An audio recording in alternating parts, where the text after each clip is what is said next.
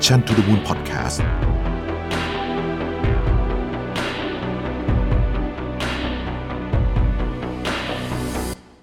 วัสดีครับ พบกับรายการ Remaster วันนี้อยู่กับผมอาร์มสุภกรอีกเช่นเคยครับ วันนี้เราจะมาคุยกันเรื่อง Empathy ครับ หรือว่าความเห็นอกเห็นใจที่เกิดขึ้นในที่ทำงาน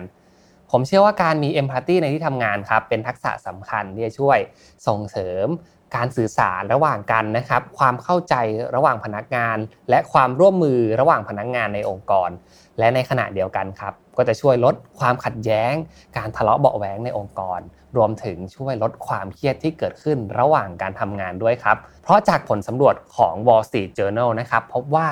20%ของนายจ้างในสหรัฐอเมริกา มีการเสนอการฝึกอบรม Empathy สำหรับพนักงานระดับผู้จัดการระดับซีเนียนะครับ และหลังจากได้ผ่านการอบรมไปเรียบร้อยแล้วเนี่ย CEO กว่า 150 คน จากผลสำรวจนะครับ พบว่ามากกว่า 80%ยอมรับว่าการมี Empathy เป็นกุญแจสำคัญสำหรับความสำเร็จในด้านการทำงานเป็นทีมที่มีประสิทธิภาพมากขึ้น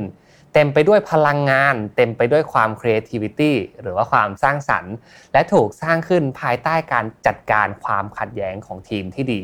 ซึ่งแน่นอนครับ มันเริ่มจากผู้นำนะครับ หัวหน้าทีม และส่งต่อไปสู่คนในทีม ซึ่งทั้งหมดทั้งมวลนี้ครับเป็นเรื่องที่เราอาจจะคิดว่ามันเนี่ยไม่ได้เกี่ยวกับทักษะในการทำงาน แต่ในความเป็นจริงแล้วครับเอมพัตตีมีความสำคัญอย่างมากเลย ในการทำให้ทีมหนึ่งทีมที่ตั้งหลัก อยากจะบรรลุเป้าหมายอะไรก็ตามเนี่ยสำเร็จไปพร้อมๆกัน โดยที่สามารถพูดคุยกันอย่างเปิดอกเปิดใจได้ ไม่ได้มีความขัดแย้งในทีม และสามารถที่จะจัดการผ่านปัญหาต่างๆ ไปพร้อมๆ กัน เพราะทุกคนเนี่ยมีความสามารถในการเข้าใจผู้อื่น ผมยกตัวอย่างนะครับ ทุกครั้งที่เราประชุมกันเนี่ยเราก็จะมีการโต้เถียงกันอย่างแน่นอน เพราะว่าเราก็ต้องการโยนไอเดีย และหา solution ที่ดีที่สุดในการทำงานถูกต้องไหมครับ แต่การโต้เถียงนั้นจะไม่ได้เป็นไปเพื่อแค่การเอาชนะซึ่งกันและกันครับ แต่ทำไปเพื่อที่จะหาแนวทางที่ดีที่สุดที่จะเสิร์ฟให้กับทีมของเรานะครับ ถึงแม้ว่าจะมีเรื่องของอารมณ์เข้ามาพูดคุยกันมากน้อยแค่ไหนครับ แต่ถ้าเกิดว่าเราได้สร้าง empathy environment ให้กับทีมงานของเราแล้วเนี่ย เชื่อว่านะครับ การที่เราพูดคุยกันในจังหวะนี้นะครับ มันก็จะมีการมา อโทษขอโพยกันได้ในอนาคต หรือบางคนอาจจะไม่ได้ติดใจอะไร เพราะว่านี่เป็นสังคมที่เราสามารถพูดกันได้แบบตรงไปตรงมา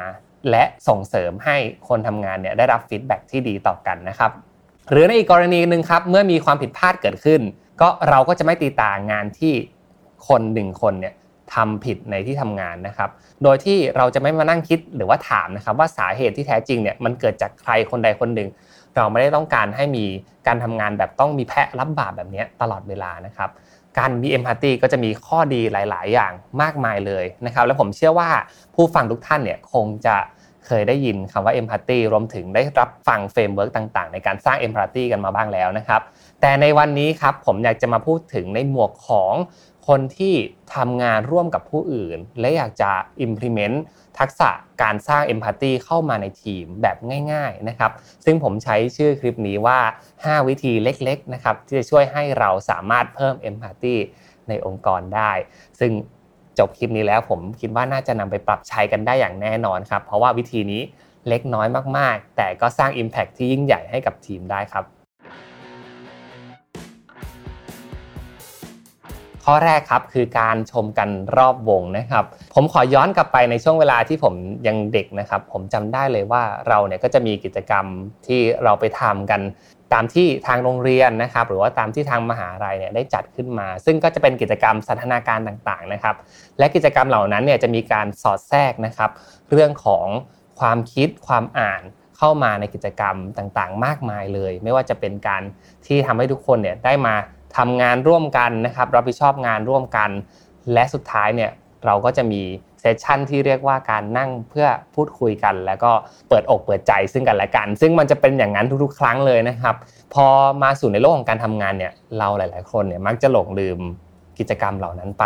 เยอะมากพอสมควร เพราะว่าเราถูกครอบกรอบด้วยคำว่า professional นะครับการเป็นมืออาชีพ การรับผิดชอบในหน้าที่การงานที่ตัวเองทำ แต่ผมคิดว่านะครับ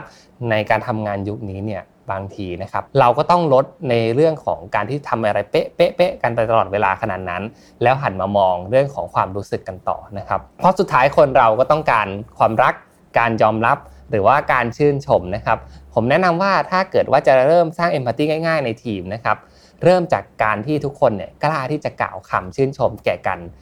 ซึ่งเป็นสิ่งดีๆ ที่เราสามารถมอบให้กันได้ง่าย ๆ เลยนะครับ การฝึกมองเห็นข้อดี และการชื่นชมผู้อื่นครับ เป็นรูปแบบหนึ่งของการฝึกให้จิตใจเราเนี่ยเปิดกว้าง และสามารถที่จะยอมรับในความสำเร็จของคนอื่นได้มาก ๆเลยนะครับ ช่วยให้เรามองเห็นด้านดีของมนุษย์คนอื่นนะครับ มองเห็นสิ่งที่ดีในชีวิต และเป็นการเติมความสุขให้กับตัวเอง เมื่อเราได้ชื่นชมคนอื่น จริงๆ ลองดูเลยก็ได้นะครับ บางทีเนี่ยเราเห็นความสำเร็จของผู้อื่นนะครับ เราลองไปชื่นชมในความสำเร็จนั้นดูนะครับ คุณจะพบว่าเราเนี่ยสบายใจขึ้นเยอะเลยที่เรารู้สึกยินดีกับทุกสิ่งที่มันเกิดขึ้นในรอบตัวนะครับ เปรียบเสมือนเป็นของขวัญให้กับคนที่เราได้เจอในแต่ละวันนั่นเองครับ เพราะฉะนั้นวิธีการที่ผมอยากจะแนะนำนะครับ ลองเอาวิธีนี้ไปใช้กันดูครับ ในแต่ละวันนะครับ ก่อนจบวันเนี่ย เราลองให้ทุกคนเนี่ยมารวมตัวกัน และพูดถึงสิ่งที่เราประทับใจในตัวเพื่อนร่วมงานคนนี้นะครับว่าในสัปดาห์ที่ผ่านมาเนี่ยเราประทับใจสิ่งไหนของเขาในการทำงานร่วมกันนะครับ บางคนอาจจะมีความกล้าหาญในการที่ทำงานตรงนี้ให้ให้สำเร็จรู้ล่วง โดยที่เขาไม่เคยทำมาก่อน กับบางคนอาจจะมีความตรงเวลานะครับ เป็นต้นแบบที่ดีของเพื่อนร่วมงานท่านอื่น ๆ ก็สามารถชื่นชมกันได้นะครับ เพราะว่าผมเชื่อว่านะครับชมคนอื่นให้เป็นเห็นคนอื่นสำเร็จ ให้ยินดีตามเป็น mindset ที่จะช่วยสร้าง empathy ที่ดีมาก ๆ เลยครับ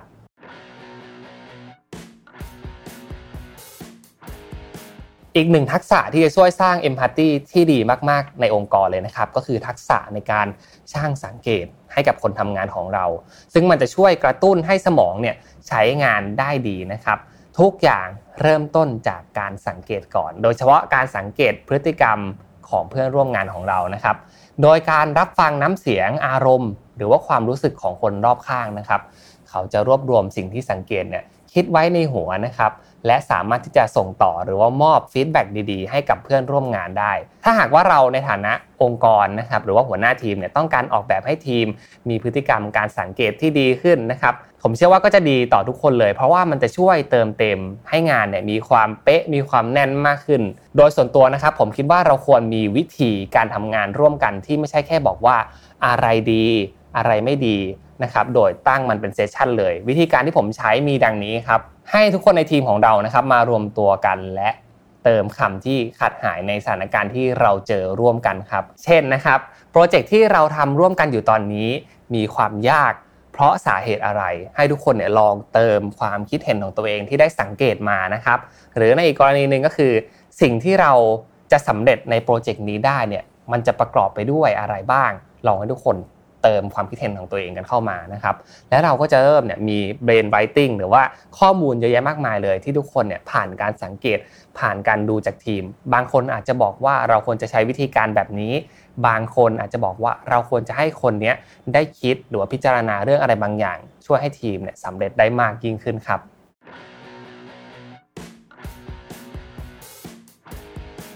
ข้อต่อมาครับคือการ ทำ team circle ครับผมอยากจะอธิบายเรื่องนี้มากเลย เพราะว่าอันนี้สนุกมากครับลองทำมาแล้ว ก้าวเข้ามาในวงกลมเพื่อยอมรับในความไม่สมบูรณ์แบบนะครับ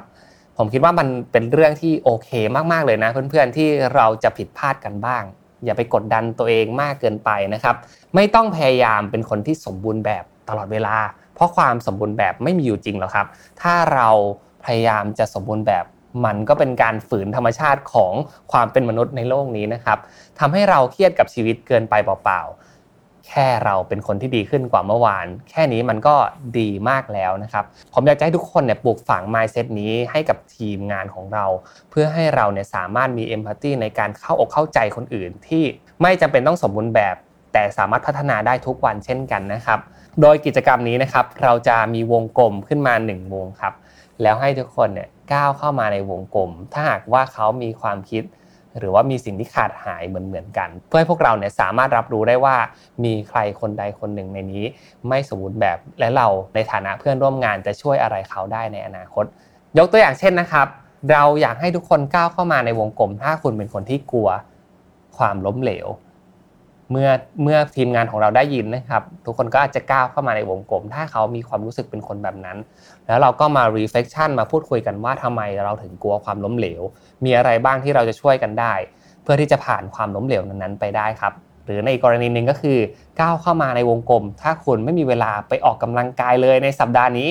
เมื่อเราเห็นคนที่เข้ามาในวงกลมแล้วนะครับ เราก็อาจจะชวนกันไปออกกำลังกายก็เป็นได้ครับ นี่ก็เป็นการเข้าใจเพื่อนร่วมงาน โดยที่เรามีวิธีการเนี่ย ครอบไว้อยู่นะครับ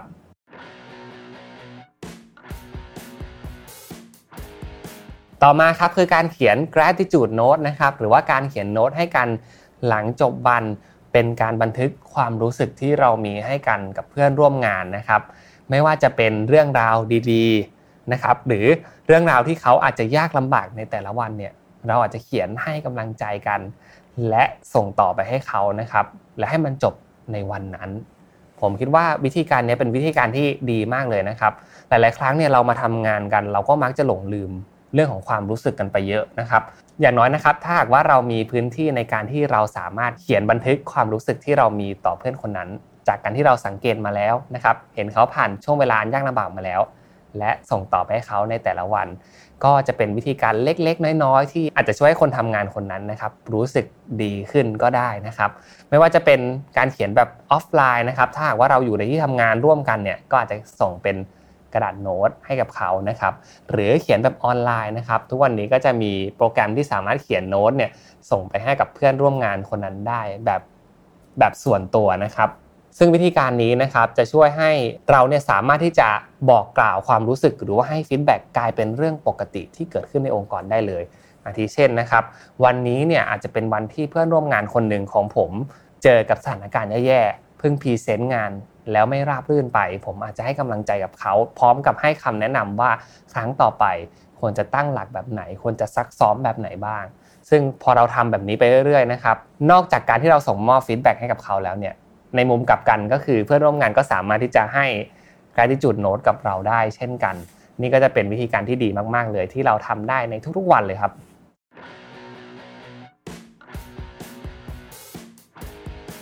และข้อสุดท้ายนะครับคือการสร้าง Happy Hours ให้กับพนักงานนะครับ พักกายมาดูแลใจกันนะครับ ให้พนักงานเนี่ยลองเลิกงานเลทสัก 1 ชั่วโมงนะครับหรือเลิกงานก่อนเวลาสัก 1 ชั่วโมงดู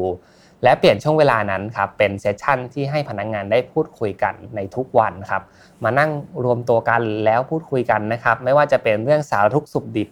หรือว่าเรื่องที่เขารู้สึกว่ายังผ่านไปไม่ได้ในแต่ละวัน เรื่องที่ทำให้เขาครับนอนไม่หลับและอยากจะแก้ปัญหาเรื่องราวต่างๆ พวกนี้ครับสามารถมาแชร์กันได้ใน Happy Hours ที่เราเซตอัพไว้ยกตัวอย่างเช่นนะครับในช่วงเวลา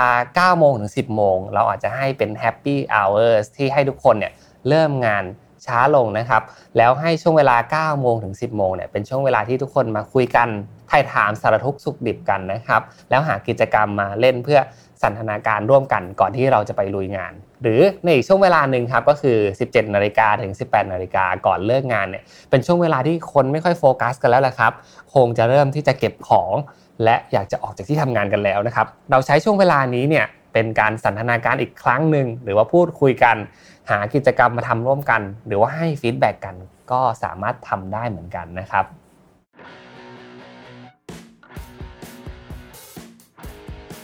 ก็จบลงไปแล้วนะครับสำหรับ 5 วิธีสร้างเอมพัตตีให้กับองค์กรที่วันนี้ผมนำมาฝากกัน ซึ่งแต่ละวิธีเนี่ยก็จะค่อนข้างมีดีเทลมาก ๆ เลยนะครับ เป็นวิธีเล็ก ๆ น้อยๆที่ผมคิดว่า เราสร้างทุกวันทำอย่างสม่ำเสมอเนี่ยก็สามารถพัฒนาทักษะการมีเอมพัตตีร่วมกันได้ เป็น practice ที่สามารถที่จะส่งมอบให้กับคนทำงานได้ทุกคนเลยนะครับ ซึ่งอย่างที่ผมบอกไปตั้งแต่ต้นคลิปนะครับ การจะมีเอมพัตตีเนี่ยมันต้องเริ่มจากการที่ผู้บริหารมี mindset ที่อยากจะสร้างมันเสียก่อน และส่งมอบให้กับพนักงานระดับหัวหน้านะครับนำทักษะนี้ไปใช้งานกับทีมงานของเขา และพอเราปลูก culture การมี empathy ให้กับองค์กรแล้วนะครับ ผมเชื่อว่าอีกไม่นานครับ องค์กรของคุณก็จะสามารถที่จะสร้างความเห็นอกเห็นใจตรงนี้ และนำพาองค์กรของเราเนี่ยไปสู่ความสำเร็จได้อีกขั้น เมื่อเราเข้าอกเข้าใจกันมากขึ้นครับหากว่าชื่นชอบคลิปนี้นะครับ ฝากกดไลค์ กดแชร์ กด Subscribe รวมถึงกดกระดิ่งแจ้งเตือนให้กับรายการ Remaster นะครับเราจะมาเสิร์ฟ content ที่พัฒนาคนทำงานนะครับพูดถึง framework ในการทำงาน และวิธีการบริหารจัดการ ที่นำไปปรับใช้ได้ง่าย ๆ ในองค์กรแบบนี้ในทุกๆ วันอังคารเวลา2ทุ่มเลยนะครับวันนี้ผมอ้ำสุภกรลาทุกท่านไปก่อนแล้วครับ สวัสดีครับ Mission to the Moon Podcast